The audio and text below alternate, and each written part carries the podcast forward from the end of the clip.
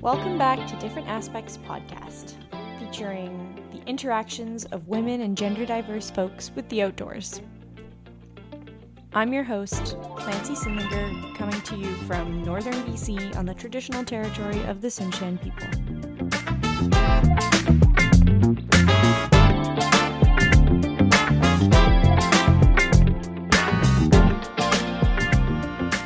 My guest today is Kelly Chapman. Kelly is an ecologist, environmental planner, and adventure traveler. Kelly has completed some truly epic solo paddling trips, and today we talked about recreating through the lens of an environmental scientist and how sometimes the sufferfest can be just what the doctor ordered. Yes, my name's Kelly Chapman, she, her pronouns, and I live and work on the Tla'amin Nation traditional territory on the south coast of BC. Great. So how's your sort of fall winter season going so far? Have you been working on any big projects?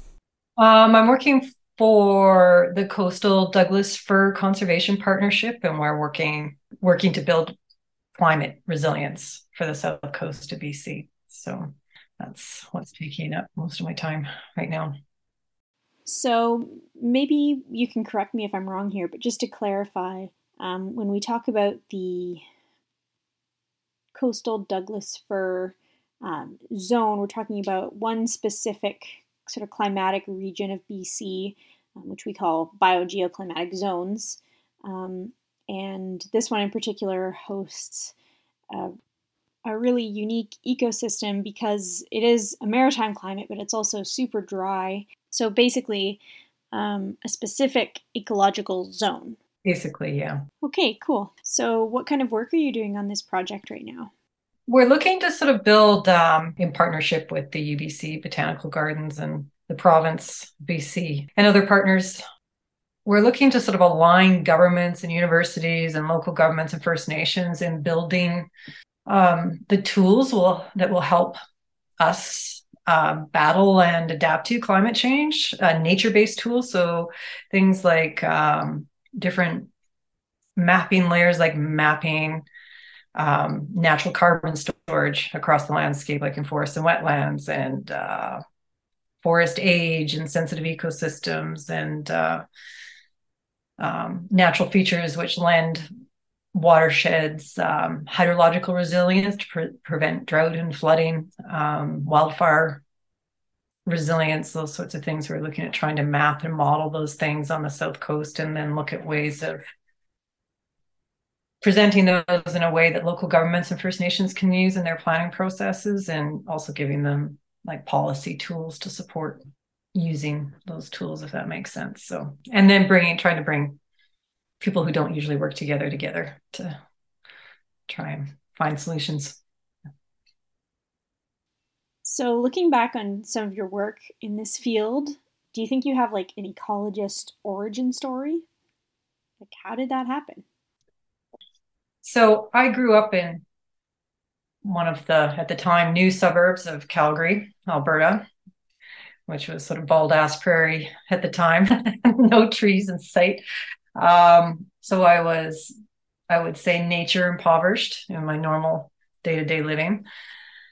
But my folks were from Winnipeg, and they both grew up, as a lot of people in Winnipeg do, where their parents, my grandparents, had cabins on lakes outside of Winnipeg. And in particular, my dad's parents, my grandparents, had a cabin out near Kenora in Northwestern Ontario in Canadian Shield country. And so we would go there every summer, and that was sort of where I would get my nature fix and spend my time with the other kids running around in canoes and in the bush and picking berries and dodging bears and having boating incidents and catching frogs and snakes and doing all the things you do when you're a free-range kid, as we were in the 1970s. So, And do you think those experiences sparked an interest in ecology and conservation as well?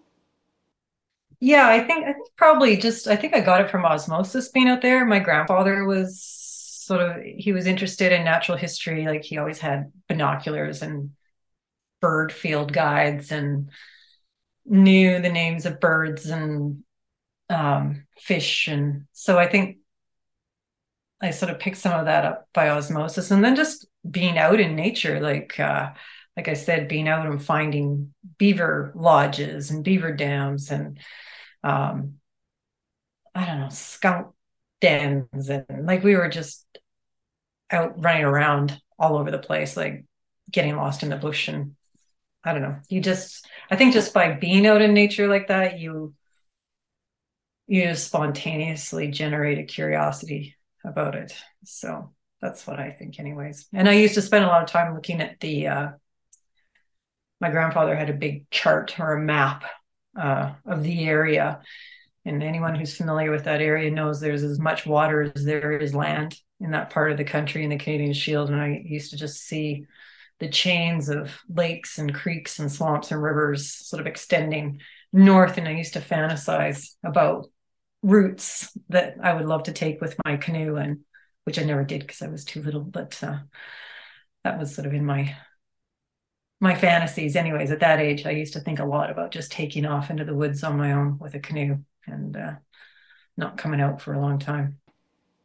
So after that, how did you get started down the academic rabbit hole? Can I call it that? I would call those my lost years, maybe. That sort of decade in my 20s, I guess. I think when I graduated, at that point, I had decided I wanted to enter into university and do a degree in zoology and ecology. I wanted to become a wildlife biologist. And as a working class kid from a family without a lot of money, that meant pretty much all my spare time was working to pay for my university. And I was pretty much going to school and probably having more fun than I should have at that stage. We did a lot of partying in university. It was a lot of fun, I have to say. Still managed to get the work done somehow, but yeah. And then once I sort of finished university, I picked up a couple jobs. My first job was doing bat research out in the Okanagan. So I spent a summer on night shift chasing bats and putting radio transmitters on bats and doing that, and then ended up picking up a job working with First Nations on doing inventory of species at risk on Indian reserves in the South Okanagan, and working with four different bands with the Okanagan Nation there. So I was sort of straight into, I guess, university. I wasn't out in nature a lot, but once I got working right after university, then I was doing field biology at that stage. So. And then how did the decision come about to carry on and work towards your master's and PhD? Well, it's kind of interesting because I worked for a lot of years before I went on and did my master's and PhD. So I think it was about close to 7 years working in the Okanagan, and working in species and ecosystems, endangered species and ecosystems, different jobs. And then I ended up immigrating. I was in England for a while, and then I immigrated to Australia and then worked there in conservation, for a number of years. And I think where I ended up, like, sadly, I started out doing field work, and the reason why I wanted to get into wildlife biology and ecology was because I wanted to be outside, working outside, being in nature. But unfortunately, I just very quickly drifted into becoming a desk jockey, I guess you would say. Found myself behind a computer, and I think what happened is I realized that as a field biologist and doing research, I didn't feel like I was having an impact. Like, you're basically going out and you're surveying, you know, these species and wildlife in these amazing places that are quickly being converted to subdivisions or cut blocks, or sometimes they're being flooded by dams. different things, and you don't really feel like you're having a real impact. And I think the reason why I ended up drifting more into the planning side and conservation, and working to try and change policy and try and bring about changes in the way we do things to enact change on the landscape, which unfortunately doesn't involve field work. So, and as a result of that, I think after working in the field for, how long was it? 10, 12 years before I did my master's. I ended up realizing that it wasn't so much more science. What we needed was, we needed to change human behavior, and we needed to change how our systems work. And so I ended up doing my master's and PhD more social science based, although they were both projects that were in the science faculty. I used a lot of social science. And so for my PhD in particular, I was looking at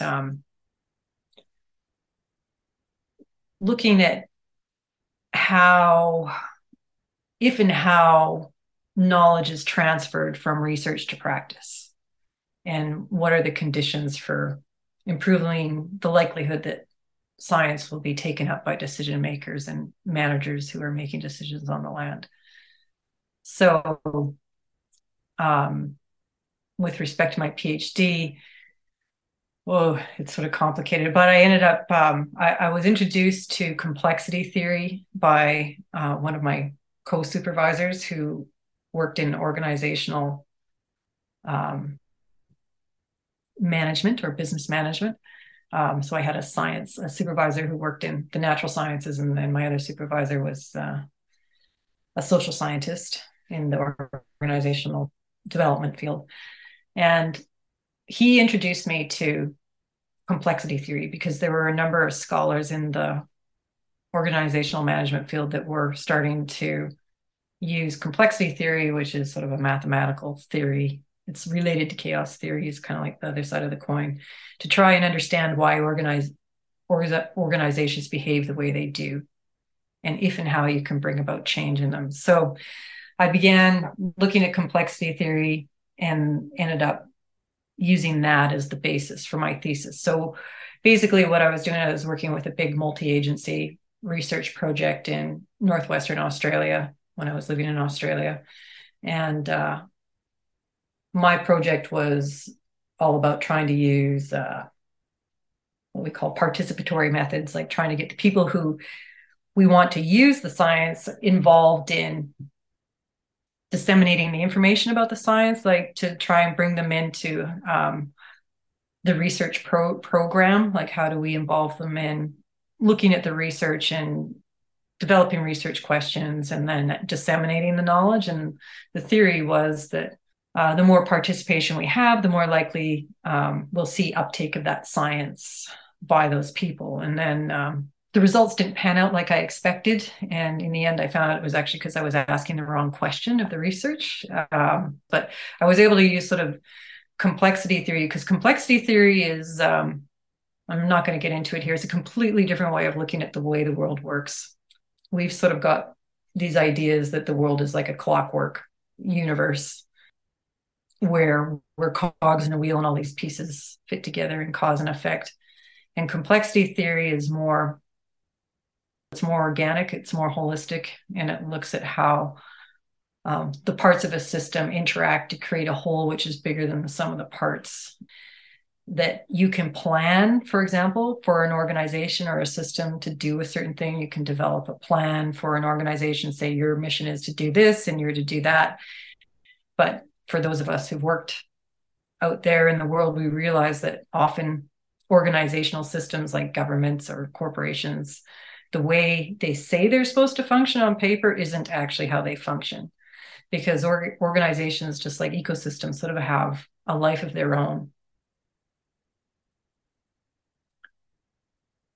And complexity theory helps you understand how these things work, and how what's actually what we think is in our control actually isn't. And the better we understand that, the better we can stop focusing some of our work on aspects of the way the world works or systems work, organizational systems work. Quite often we're very focused on things we can't actually change or actually have very little impact. And we should be looking at other things like, how do you disrupt the functioning of a system which is used to doing a certain thing over and over again? You can't write a plan and expect it to change. But if you change the conversations of people who work in the organization and disrupt it by connecting them with other people outside of that system, you can actually start to create some turbulence in the system, which creates the conditions for spontaneous change potentially. But the problem is you don't know which way that change is going to go. But anyways, that's a long story, and I don't want to nerd out too much. But anyways, it was an interesting topic. I learned a lot. I ended up my supervisor had said, you need to go back and challenge some of your fundamental assumptions, when I realized my hypothesis didn't pan out how I supposed. And I thought it was going to take me a couple of weeks to do that, and then it ended up taking me well over a year. And I did end up writing a book about it in the end. Boring academic book, but nonetheless. So that process did change my view on how systems work and the way the world works. It's actually changed the way I see everything. But unfortunately, it's hard when most of the rest of the world doesn't see things that way. So it's kind of have to take it in bite-sized chunks to wrap your head around it. But yeah. So you talked earlier about having fantasies as a kid of taking your canoe and disappearing into the bush for weeks at a time. And you did eventually get to do some big solo paddling trips.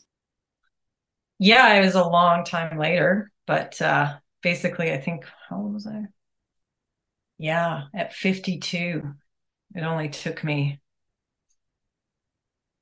40 years to finally do it. But I did finally do a big solo epic canoe trip across northern Saskatchewan on the old fur trade highway on the Clearwater, Churchill, and Sturgeon Ware rivers. So it was 2 months, almost to the day, 60 days, and it was 1,200 kilometers. Apparently, I didn't know it at the time, so I was midway through. I believe I was the first woman to solo the Churchill River, which I thought was pretty awesome considering I was pretty average. So I wasn't exactly an extreme adventurer. So yeah, depending on your definition of extreme, I guess. And do you think with your interest in nature and natural science kind of academically, do you think it was kind of a chicken and the egg thing? Like, which one came first, your love of getting outside recreationally or of conservation science and natural sciences? Yeah, I don't think I can really disentangle them. I think my interest in science is just really a curiosity about nature, to be honest. And then from a really young age, just wanting to, I had a conservation heart at a very young age. I wanted to make a difference somehow. And my happy place is in nature. I mean, that's bottom line. It's just, I never cease to have moments of awe when I'm out there. And it's, getting out into areas that sort of haven't been heavily impacted by human activity, like forestry or mining or roads and urban development. Yeah. Do you ever find that having such an in-depth knowledge of human organizational systems and the way we tend to impact the natural world, does it affect your enjoyment when you're out there? Do you ever find yourself wanting to turn off the scientist, sociologist part of your brain? I think, I guess two things. I mean, part of it is when I am in an impacted environment, then the science brain comes on and the conservationist comes on, and I I may be seeing things that other people aren't seeing. And it does sort of, have to say, it does definitely put a bit of a damper on my enjoyment when I start seeing things that maybe are a little bit distressing from an environmental point of view. You know, especially getting back into some of the backcountry around where I live in BC, where there's been some pretty intense logging, in some, like some cases, 1,000 to 2,000-year-old high elevation forest, where, you know, those forests aren't going to grow back in, you know, a meaningful, like, how is that sustainable? That forest is, those trees will never get big enough to be harvestable again within any meaningful time frame, and just things like that. And it's really hard when you've spent time in a particular area and then you come back and it's a scene of devastation. And I understand there needs to be a balance with industry and conservation, but it just seems like it's gotten a bit out of hand here in BC, that the balance is sort of tipped maybe too far the other way in some places. So that's hard. But on the flip side, especially with the long solo trips, and sometimes when you're doing something really challenging, like climbing is an example, or you're sort of tackling something, you know, that's technically difficult or demanding, or managing risk. I think one of the great things, or the things about those types of experiences, is you are present 100%. You're not thinking about science. You're not thinking about work. You're not thinking about anything. You're just thinking about what your next move is. And it's, I don't know, it's like you enter into the true flow of being in those moments. And I think those are really rare in modern life when you're busy at home. And I think nature, and challenging ourselves in nature, gives us the opportunity to have those moments. Do any of those moments that you've had out there in particular come to mind? I mean, I've had lots. I don't know, I've had watching avalanches come screaming past within, you know, 20 or so meters is unsettling. In backcountry experiences, yeah, I've had a few close calls. Probably one of the most scary experiences for me was actually when I was on that solo trip. It was in a massive thunderstorm, like being kind of trapped on a beach with no, there was a forest, but it was really tight, small trees where there was no way of sort of getting in there with a tent, and then just being sort of at the mercy of a massive, terrifying thunderstorm up in northern Saskatchewan. I think that trumped just about everything, like just the size of it. I've never seen a storm that massive, and just with the wind and the lightning and being alone and being so far from everybody, you know, and out of contact. It's just that feeling of being so tiny and minuscule in the scheme of things is quite something. I did have one fun experience on that trip where, again, it was another storm. It was one of these experiences where I was approaching a series of rapids that were separated by small stretches of flat water. And I was trying to get a campsite on the other side. So it was the end of the day, and it'd been a beautiful, sunny, flat, calm day across a big lake. It was normally quite windy, so it was a bit of a coup to catch that segment with no wind. And I had one of those, the lake was a mirror, and I sort of got complacent, and my situational awareness sort of went awry, and I wasn't paying attention to what was behind me. So as I was approaching the first portage, and there's a series of falls, I looked behind me, and I realized there was a wall of a massive squall coming up behind me that I hadn't noticed. And so I was trying to figure out if I had time to get over, like, basically two short portages, like two sets of waterfall/rapids, to get to my campsite before this thing hit. Because the other problem was there'd been a fire through there, so there was no cover, like the trees were gone. And so I was going to be out with a canoe/sail, and those squalls, when they hit up there, they're powerful. So flew over this portage really quick. I noticed a big steaming pile of bear poo in the middle of the portage and thought, that's not good. Got my canoe to the other side. And at this point, it had gotten so dark with a squall coming on, I couldn't see the rapids on the other side. They were about 100 meters away. And I could just barely make out the white of the rapids. And I thought, oh my gosh, like I don't even want to go over there because I'm worried the squall will hit me and blow me into the rapid / waterfall before I make the portage. And then I thought, well, where am I going to go? I'm completely exposed. There was a tiny patch of trees on the shore. And I thought, I'm just gonna have to make a run for that. So I got in my canoe and I started paddling like hell for this little patch of trees with this big squall descending on me. And I sort of got around the little point to a place where I could pull up my canoe.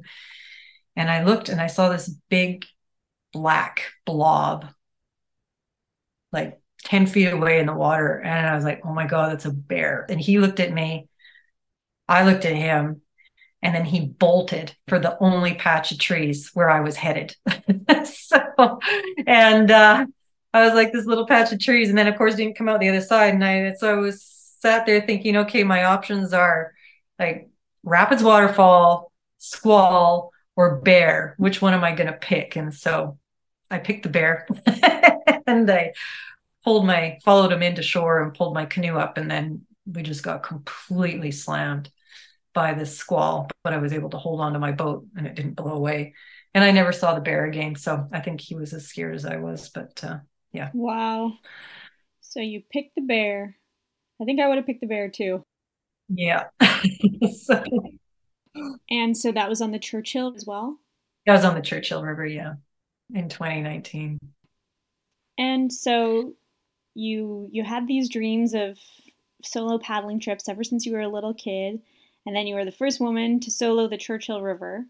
I'm curious, what do you think it is about solo long trips in the backcountry that's inspired you ever since you were a little kid? I'm not... It's kind of a hard one to pinpoint. I mean, I think a lot to do with just the personal challenge, like being able to mentally handle it and just manage everything. There's a lot of things you got to manage and plan for just to, because your risk goes up with everything when you're doing something on your own. So you have to, you need to do a lot of planning. And then just being able to handle that, like those long stretches by yourself is, it's challenging, but rewarding when you pull it off.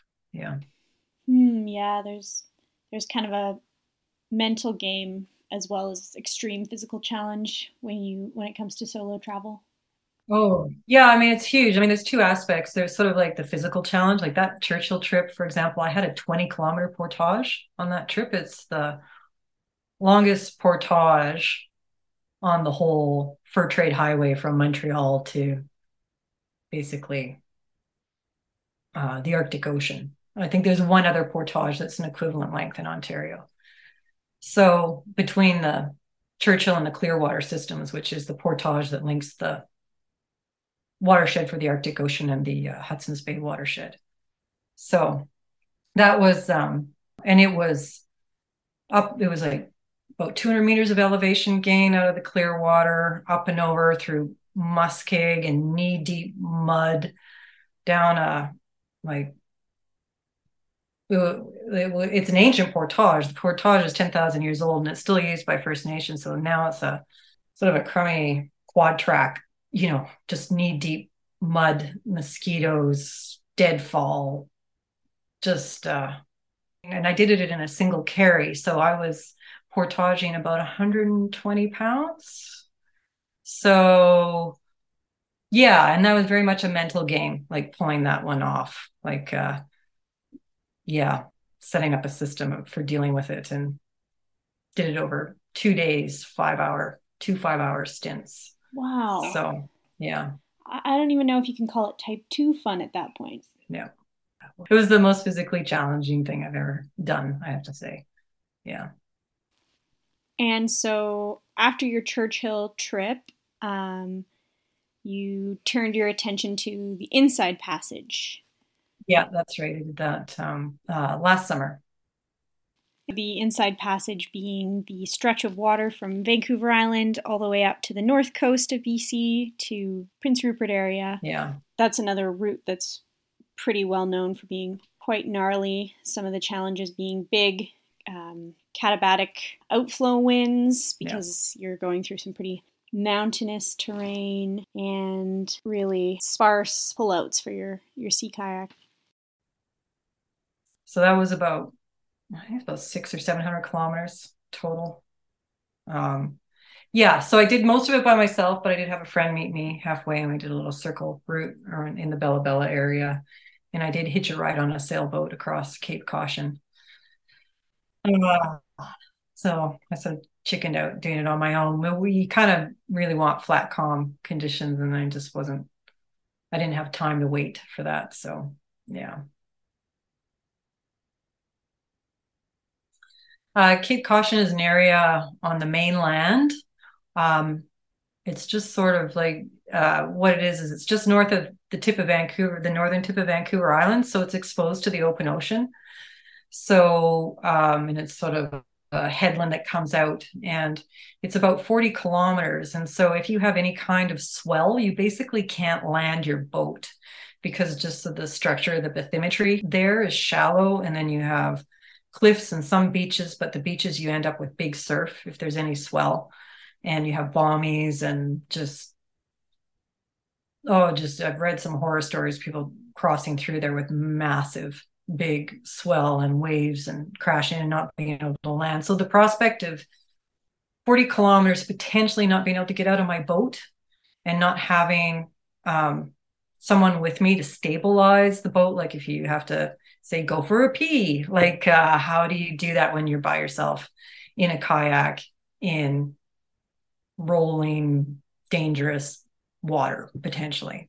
You know, it's called Cape Caution for a reason. So, and you have to have very good weather conditions to safely cross it. If I'd been a better, more technical kayaker, maybe it would have been less of an issue, but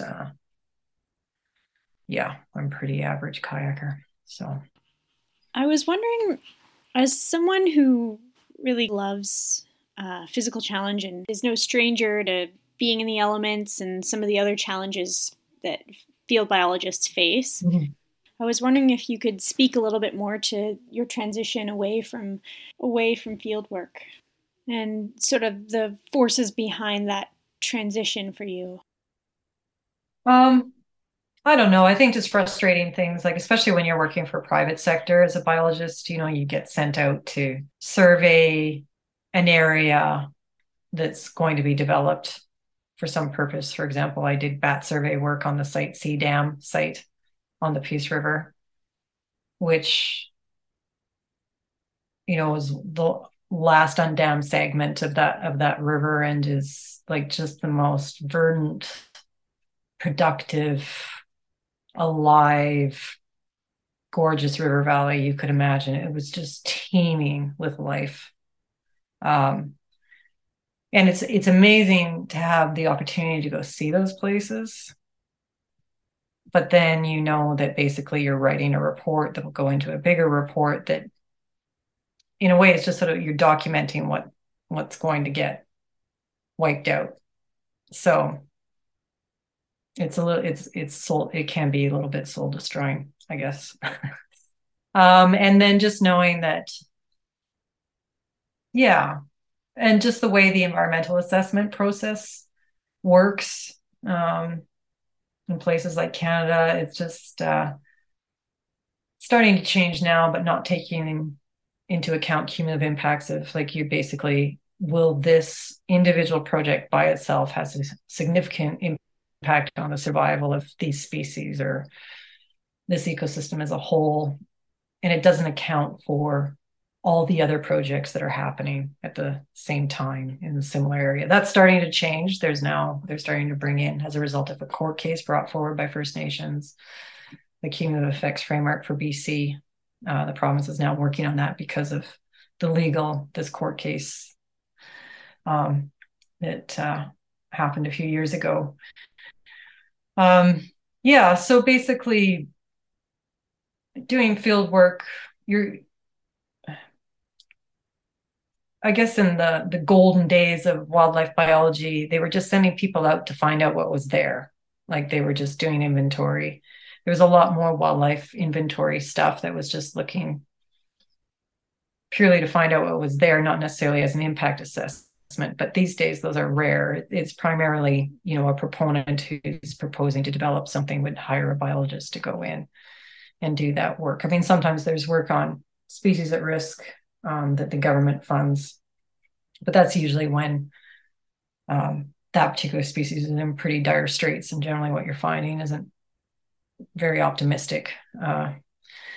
So I think just working at the policy end to begin to change how we think about the value of our natural systems and trying to work science into that and try and have an influence on moving away from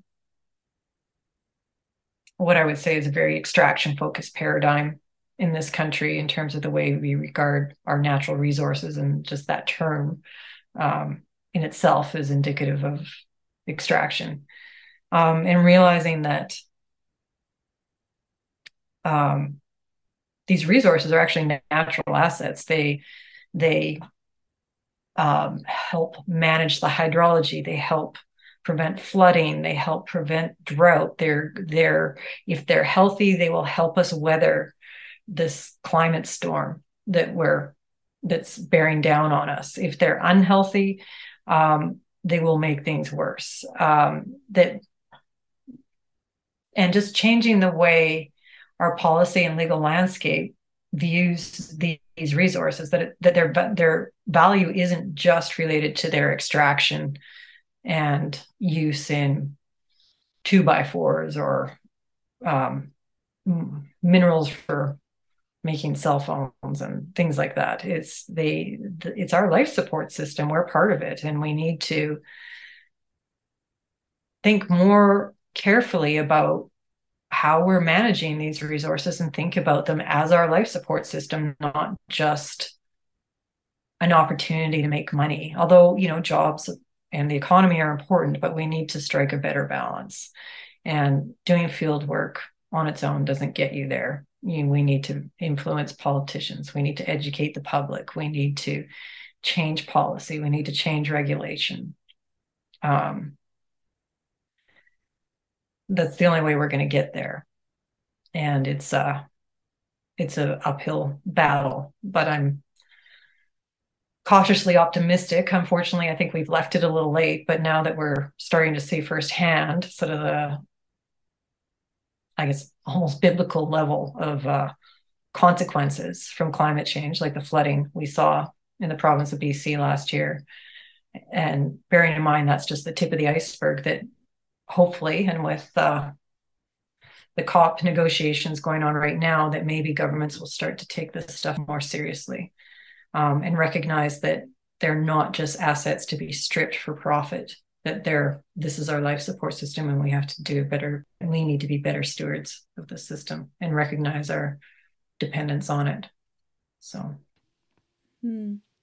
As someone with a good grasp of climate policy and how that's being shaped right now, even today, do you have any advice for dealing with the kind of climate gloom that a lot of us might be feeling right now?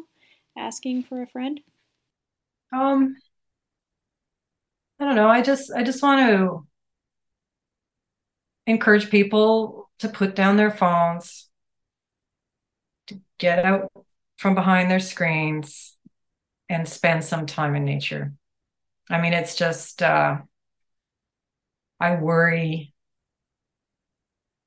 that we're spending too much time in an artificial world and not appreciating nature and reaping the benefits of being out there, and realizing just sort of the miracle of all the species and the life that inhabit the planet with us, and just get out there and experience it and experience awe and stretch your legs and stretch your body, stretch your mind, push yourself. And Like I'm not an epic hardcore athlete who goes and does crazy things, but I've done some interesting trips. I think, you know, you can, if you put your mind to it, you don't have to do something epic. Just get out on the trails, get out in your kayak, get out on a boat and just enjoy. And remember when you're voting or when you're buying things, remember that all the products we buy have an impact on the environment. The governments we vote for have an impact on the environment. Just remember that we have a responsibility for stewarding the entire planet, and not just this planet, but the whole future generations of humans and other living creatures that will hopefully have a planet to live in once we're, this present generation is done with it. So.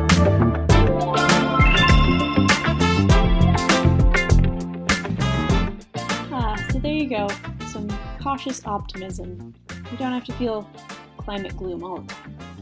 Sometimes you can just take your dog for a walk and look at the sky.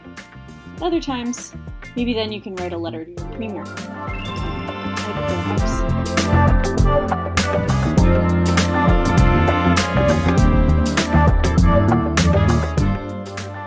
This episode of Different Aspects was hosted and produced by myself, Clancy Simlinger, and I'd like to give a huge thank you this week to my guest, Kelly Chapman, for being on the show. If you want to read more about some of the things we covered in today's show, you can head on over to the show notes, where I have left some resources relating to some of the topics we covered. If you are enjoying this podcast and want to hear more, you can leave a review or subscribe wherever you get your podcasts. I cannot and will not subscribe to your interpretation of this event. The cover design for the show is by Michaela Seaton, and our music is by Sunshine Drive-Thru.